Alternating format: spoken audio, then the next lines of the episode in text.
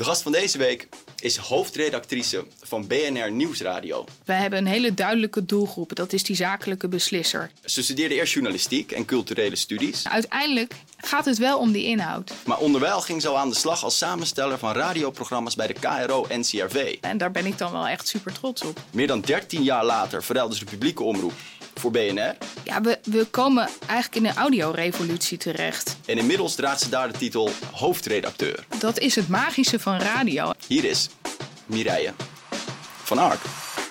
Goedemorgen. Goedemorgen, leuk dat je er bent. Nou, ook heel erg leuk om hier te zijn. Ja, in 2001 was je dus redactrice van uh, een NCRV-programma. En uh, George Frolich was toen de presentator daar.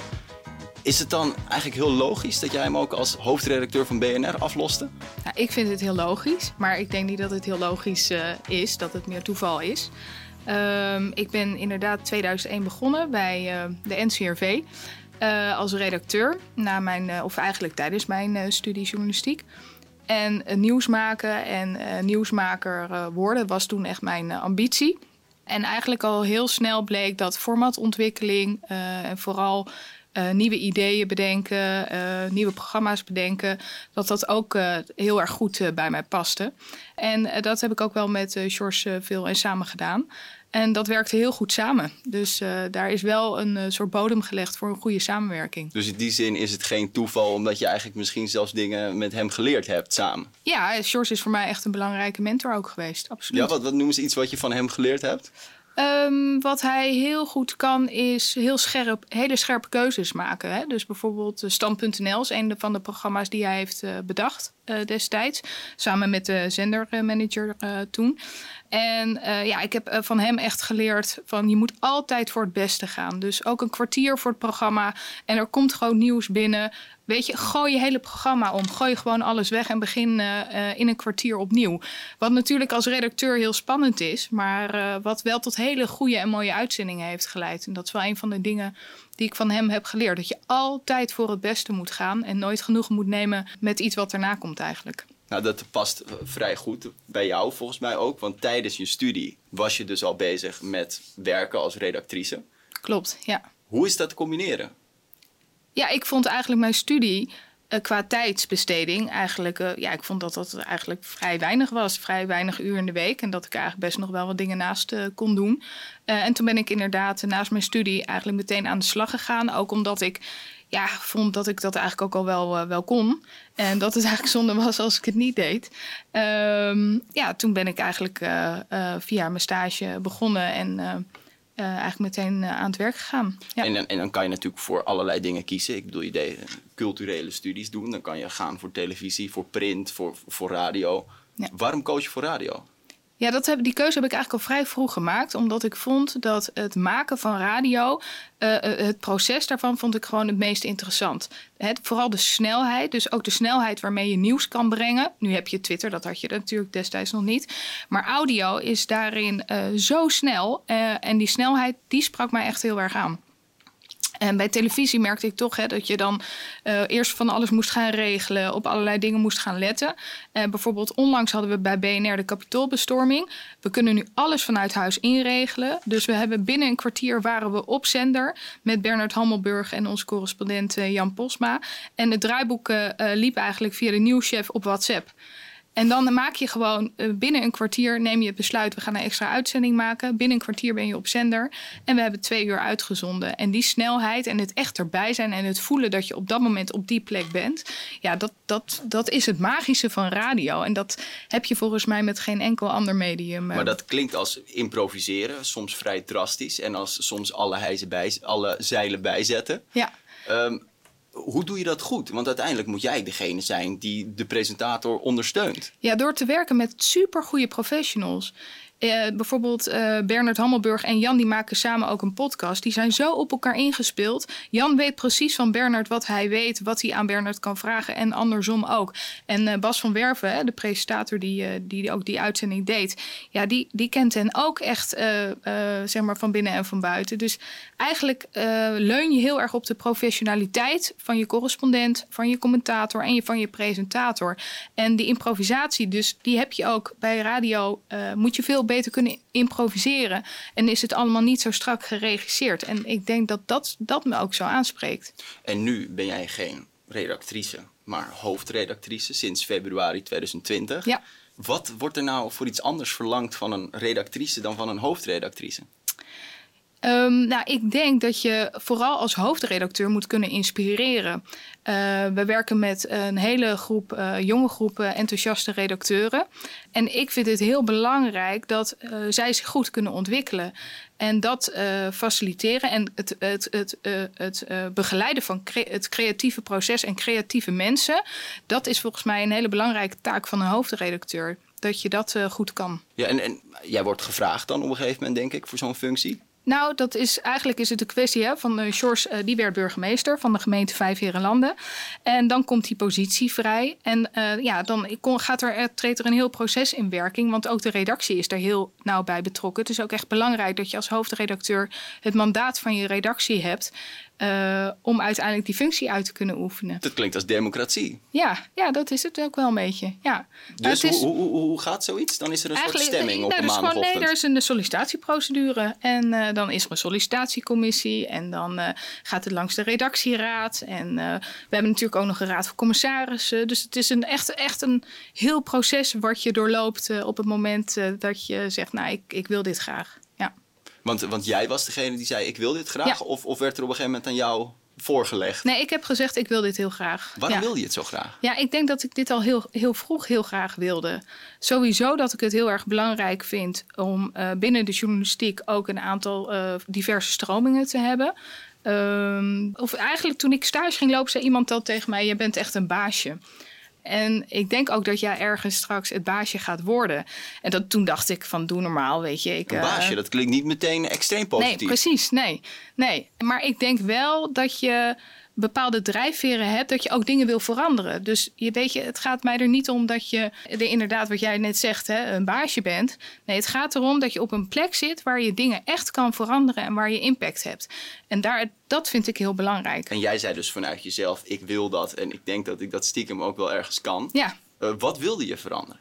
Nou, waar ik zelf tegenaan liep toen ik begon in de journalistiek, was echt een soort hiërarchische uh, lijn uh, van uh, binnen redacties. Hè? Dus de stagiair die haalde koffie. dan kon je op een gegeven moment als een hoofdredacteur zijn. Nou, misschien kan je wel verslaggever worden. Nou, dan kon je dat misschien.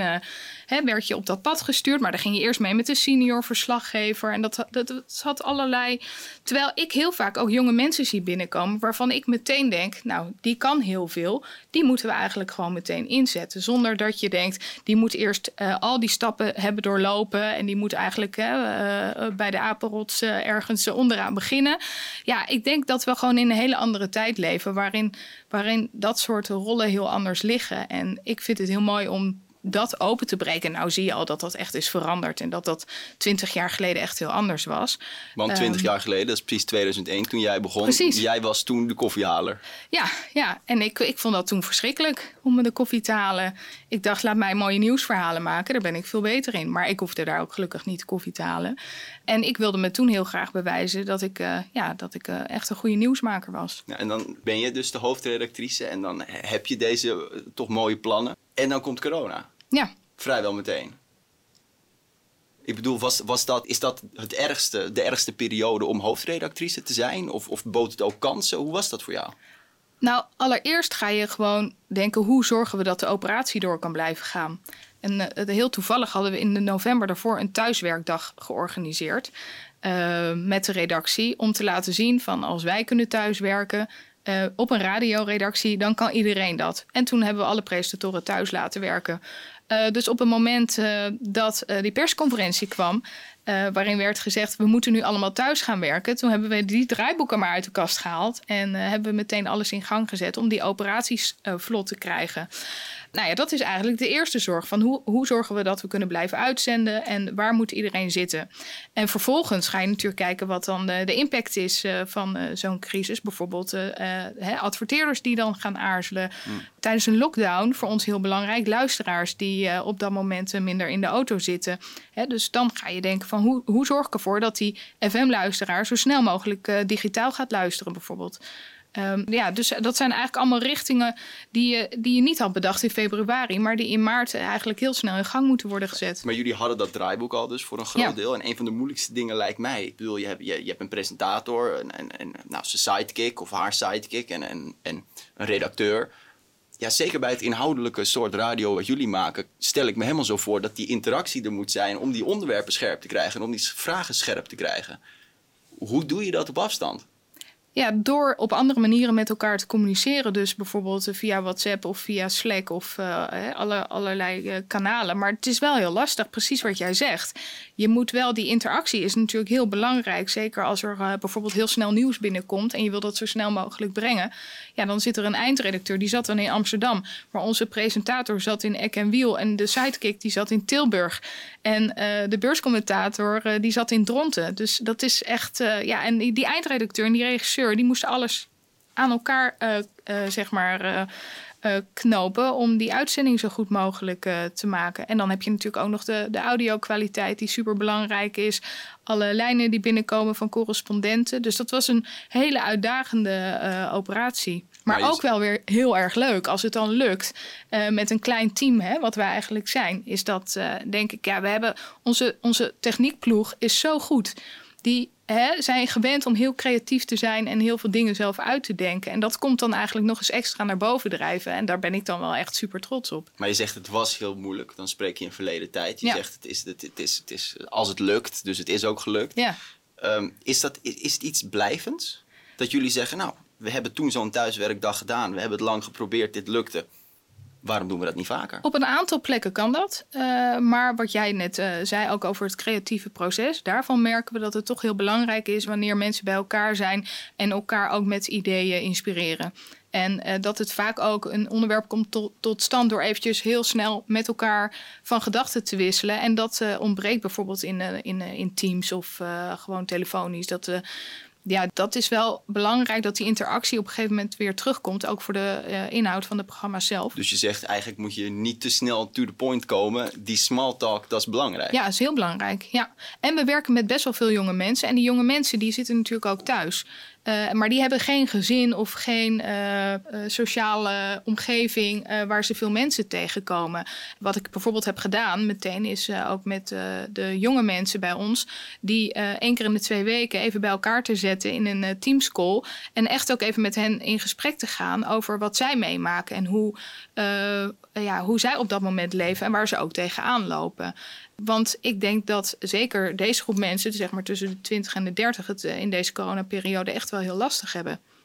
En, en ook zonder corona zat BNR misschien soms best wel in zwaar weer. Uh, ik, ik heb de luistercijfers er even bij gepakt. En in ehm, BNR is hekkensluiter in de periode januari-februari 2021 met 0,6% marktaandeel. In het jaar daarvoor was dat toch 0,7%. Waar andere radiostations zoals Radio 1 van 7,6 naar 8,5 zijn gegaan in diezelfde periode. Is dat iets zorgelijks of is dat waarvan jij zegt, nou daar zijn goede verklaarbare redenen voor of dat is ja, we gaan dat natuurlijk ook bekijken van uh, hoe komt dat. En ja, wat wij dus zien is, we hebben de doelgroep 3049 uh, is bij ons uh, echt oververtegenwoordigd. dus hè, we hebben eigenlijk best wel jonge luisteraars. maar ja, die zitten minder in de auto. En dus op het moment dat wij vragen hè, van waarom luister je op dit moment bijvoorbeeld minder naar BNR? Ja, zeggen een heleboel mensen ja, omdat het woon-werkverkeer is weggevallen. Wat je dus wel aan de andere kant ziet, waar we heel erg op inzetten bij BNR, is digitaal luisteren ja, daar zie je de cijfers echt door het dak gaan. Dat je denkt, ongelooflijk hoeveel mensen nu die livestream uh, aanzetten. Um, en eigenlijk is dat dus ook een hele goede ontwikkeling, omdat uit, ja, die FM die blijft niet altijd bestaan. Dus hoe sneller die luisteraar van FM naar digitaal uh, gaat, hoe beter dat ook uh, voor de toekomst voor ons is. En die transitie zie je bij ons ook wel echt heel snel ontstaan. Ook denk ik omdat die jongere luisteraar meer gewend is om via andere kanalen te luisteren, maar ook bijvoorbeeld podcast te luisteren. Bij Radio 1 zie je dat die 60-plus uh, groep ook uh, uh, vertegenwoordigd is. dat er veel luisteraars van zijn. Ja, die zullen veel minder snel gewend zijn om via die digitale kanalen te luisteren. En die zijn ook veelal thuis en zullen bijvoorbeeld de radio daar aanzetten. Maar er was dus een grote weet niet hoe groot die was, maar er was in ieder geval een reorganisatie bij BNR. Om hoeveel mensen ging dat? Ja, dat waren ongeveer 20 uh, mensen, 10 vaste mensen en 10 uh, freelancers waar we afscheid van moesten nemen. Ja. Maar ik hoor jou ook zeggen dat dat misschien geen inkrimping was, maar eigenlijk een transformatie. Nee, dat was wel echt uh, een, uh, om te kijken van hè, hoe kunnen we ietsje lager uh, in de kosten gaan zitten. Nee, dus dat was echt, dat, dat vond ik echt een hele lastige periode. Dat was echt lastig om van die mensen, omdat het dus ook allemaal hele betrokken professionals zijn, waar we heel erg op leunen, dat je daar dan afscheid van moet nemen. Ja om toch nog even vol de positiviteit in te duiken. Ja. Uh, Eugenie van Wiegen, de algemeen directeur van, het, van de FD Media Groep, wat de eigenaar is van BNR, die zei: Mireille is het voorbeeld van een nieuwe generatie journalistieke leiders in Nederland. Mooie woorden. En, die, en jij zei bij je aanstelling: ja, ik zal met veel enthousiasme dit station het nieuwe decennium inleiden. Eh, wat zijn nou dingen, je, noemde het net al een beetje hoor, maar wat zijn nou dingen die dit nieuwe decennium van radio vraagt? Ja, we, we komen eigenlijk in een audiorevolutie terecht. Dus we zien dat audio, hè, mensen meer audio gaan luisteren via podcast. Maar denk ook bijvoorbeeld aan een nieuw platform als uh, Clubhouse. Uh, en audio is natuurlijk gratis tijd. Dus je kan er iets naast doen. Uh, je kan autorijden, je kan wandelen. Wat nu heel veel gebeurt, ook in coronatijd. Um, dus je ziet dat dat een enorme boost krijgt. En mijn taak is het om te zorgen dat onze inhoud die wij maken, dus de content die wij maken, ook via al die kanalen op een goede manier uh, wordt verspreid. Dus het zit hem voornamelijk in die digitale transformatie. Die komende tijd gewoon heel belangrijk zou zijn. En om die luisteraar daar ook op tijd te krijgen op ons eigen mooie platform of via platforms. Hè. Dus, en wat je, daar zie je ook dat we veel meer uitgaan van die gebruiker. Dus waar je vroeger gewoon iets maakte en je had één kanaal waarop je dat uh, uitzond, zie je nu dat mensen natuurlijk gewoon hun eigen kanaal kiezen. En dat je moet zorgen dat je daar uh, wel vertegenwoordigd bent. Bijvoorbeeld denk aan Spotify of uh, andere digitale platformen. Maar als we dan even filosoferen, wat betekent dit dan echt concreet voor radio? Is de, is de, de, de klassieke massa, wat radio toch is, is dat voorbij? En betekent nu dat je, dat je, dat je koning dient te zijn in alle niches en in alle podcasts? Of... Ja, kijk, voor ons is het sowieso is de niche heel fijn. Want wij hebben een hele duidelijke doelgroep. Dat is die zakelijke beslisser. Daar willen wij uh, goed vertegenwoordigd zijn. Die is voor ons belangrijk en ook voor de adverteerders uh, belangrijk. Dus ja, ik denk dat, het, dat wij een transformatie ook maken van een wat traditioneler radiobedrijf naar een digitaal audiobedrijf. Um, zonder dat die FM uh, zonder die FM te verlaten. Want die is nog steeds super belangrijk. De, het merendeel van de mensen luistert nog steeds naar uh, FM. Ja, hoe zit dat in de, qua omzet bijvoorbeeld? Is dat hoeveel procent? Ik weet niet of je daar iets over kan zeggen. Maar de ja, ik ben van de inhoud, hè? Ja, ja, nee, ja, ja. De podcast die hier, eh, hiervan wordt gemaakt heet Joost mag het weten. Dus ik dacht, misschien mag ik het weten. Hoeveel procent is nou echt traditioneel, lineair, de FM? En hoeveel procent zijn alle andere podcasts die jullie hebben? En misschien het streamen online? Nee, kijk, bij podcasts zie je dat het, het businessmodel daarachter... daar wordt nu heel erg naar gezocht. Hè? Als je ook op clubhouse eh, in sessies zit over hoe uh, zorg je dat je als contentmaker ook geld met je podcast verdient, zie je dat iedereen zoekt naar uh, wat is dan het advertentiemodel wat het best past bij podcast. Dus dat moet zich ook nog ontwikkelen en bewijzen. En ik denk dat we daar bij de FD Media Groep echt in voorop lopen, omdat wij natuurlijk al op die manier werken op FM. En wij maken, maken al commerciële nieuwsradio, wat een uniek model is ter wereld. En je ziet dat dat model nu eigenlijk ook ook steeds vaker op andere platforms bij podcast uh, wordt uh, toegepast. Um, wat voor ons in ons voordeel is, is dat we dat al helemaal ingericht hebben. Dus we weten al precies hoe dat gaat. We hebben onze adverteerders al bij ons. Uh, en dat zorgt ervoor dat we daar ook dus nu echt kunnen groeien. Maar FM is nog steeds een hele belangrijke lifeline, omdat je daar echt je bereik hebt. Um, en dat samen uh, maakt nu dat het eigenlijk een hele mooie combinatie is. Dus je hebt natuurlijk heel veel podcastbedrijven die nu ontstaan. Uh, maar die hebben geen FM. En FM is ook natuurlijk een heel mooi uithangbord en een mooi marketingkanaal om die podcast juist weer uh, bij een groter publiek te dus, brengen. Dus die twee dingen sluiten elkaar helemaal niet uit. Dat is eigenlijk, dat werkt heel synergetisch. Ja, dus een paar jaar geleden dacht je misschien, nou, misschien hè, gaat het een over in het ander. En nu denk je, nou, er is gewoon een hartstikke mooie synergie tussen, tussen FM en podcast. En daar moeten we juist heel veel gebruik van maken. Ja. ja, en we hadden het net natuurlijk al even over de FD Media Groep. Jullie zitten in hetzelfde pand. Ik ja. bedoel, en, en de woorden zijn, ja, daar spreekt heel veel vertrouwen uit. Uh, voel je dat vertrouwen ook? Krijg, krijg je veel vrijheid om, om ja, toch je eigen toko misschien te runnen? Of, of, of hijgen ze wel eens in je nek? Hoe zit dat? Nee, ik denk dat inhoud bij ons en, en, en bedrijfs, hè, de, hoe je een bedrijf leidt, dat dat heel erg goed gescheiden is. Hè, dus waar bijvoorbeeld wel wordt naar gekeken is de distributie. Ook uh, bijvoorbeeld het FD is natuurlijk uh, een van de, de kranten geweest die ook heel erg voorop loopt in die digitalisering en daar nu ook heel veel profijt van heeft. Dus het gaat wel over de distributie ervan, maar over de inhoud, ja, daar zal een uit, ja, Eugenie bemoeit zich daar echt niet mee. Nee. En als we dan nu even samen vooruitkijken, laten we zeggen over drie jaar. Ik bedoel, het zonnetje schijnt, uh, corona is voorbij. Uh, dat is een soort nare droom die achter ons ligt. Um, wat wil jij dan gedaan hebben? Waar wil je dan staan om dan te zeggen, ja, missie misschien voor een deel wel geslaagd? Ja, nou, ik zou het natuurlijk heel fijn vinden, uh, sowieso als die lockdown over is, dat wij gaan zien dat onze uh, luistercijfers uh, weer stijgen. Dat dus, we die, dus van 0,6, waar staan we dan? Nou, 0,8, daar wil ik wel zeker okay. naartoe. Ja, en het liefst, ik denk elke hoofdredacteur die bij BNR komt, die zegt, ja, we willen natuurlijk gewoon boven die 1 komen. Dus dat heb je ook echt wel in je achterhoofd van, als, we, als, hè, als mij dat lukt als hoofdredacteur, zou dat hartstikke mooi zijn. maar vooral, hoe gaan we um, binnen de context waarvan mensen leven. Dus misschien straks uh, met uh, dat je tegen apparaten praat, je huiskamer die ook anders is ingericht door nieuwe technologieën. Hoe zorg je ervoor dat je dan een voorsprong houdt uh, in die nieuwe context. En dat, nou ja, Clubhouse uh, is bijvoorbeeld een voorbeeld daarvan. Maar jij denkt niet dat dat een, een, een soort luchtbel is die straks wordt nee, doorgeprikt? Nee, omdat, nou, misschien het platform zelf wel, maar de technologie wordt denk ik heel erg belangrijk ook uh, in de mix met podcast. En nou, we hebben bijvoorbeeld zelf als experiment hebben Clubhouse aan de FM gekoppeld. Dus mensen konden via Clubhouse meepraten op FM als experiment ik, ja, ik, ik word daar heel erg blij van. Omdat je daarbij gewoon alle middelen, uh, de mix daarvan, zorgt voor een uh, ja, hele interessante inhoud. En uiteindelijk gaat het wel om die inhoud. Uh, voor mij als hoofdredacteur. Mireille, wil je nog iets kwijt? Voor we klaar zijn. Wat ik leuk vind is ook dat we nu de jong professionals uh, aan ons binden. We hebben nu een programma tussen 11 en 12. We zijn in januari met een nieuwe programmering gestart. En ik zie uh, hoe enthousiast ook op social media mensen zijn over dat programma. Um, en dan denk ik dat is fijn, want dan hebben we weer de doelgroep voor de komende 20 jaar die we nu aan ons binden. En, daar leren we dus ook heel veel van. Ook over mediagebruik en ja, daar ben ik eigenlijk heel blij mee. En de laatste vraag die ik altijd stel, en die past eigenlijk heel goed bij waar we het nu als laatste over hebben gehad.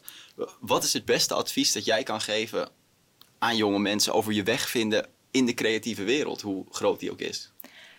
Dat je goede mentoren nodig hebt. Dus mensen die je, je goed de weg wijzen. Uh, niet alleen in wat je kan, maar ook in hoe je uh, politiek handelt, zeg maar binnen de mediawereld. en dat je echt je intuïtie moet volgen en zoveel mogelijk vrijheid moet pakken. Dus je in elk geval niet laat inperken door af en toe iemand die nee zegt. Of dat je gewoon, gewoon echt moet gaan voor je, voor je ideeën. Heel veel succes de komende jaren en gek dat je hier was. Dankjewel. Tot zover aflevering 80 van de Broadcast Magazine Young Joost mag het weten podcast met Mireille van Ark. Dank dat je luisterde. Even voor de administratie. De audio van deze aflevering is gehaald uit een aflevering van BM Talk. Dat is een 1 op 1 talkshow met beeld die terug te kijken is via broadcastmagazine.nl. Ik wens je een fijne dag, een hele goede week en graag tot de volgende. Deze podcast werd mede mogelijk gemaakt door Broadcast Magazine. Naast een vakblad in print, uitgegroeid tot een breed platform aan activiteiten waarmee de slogan midden in de media alle recht wordt aangedaan. Kijk op www.broadcastmagazine.nl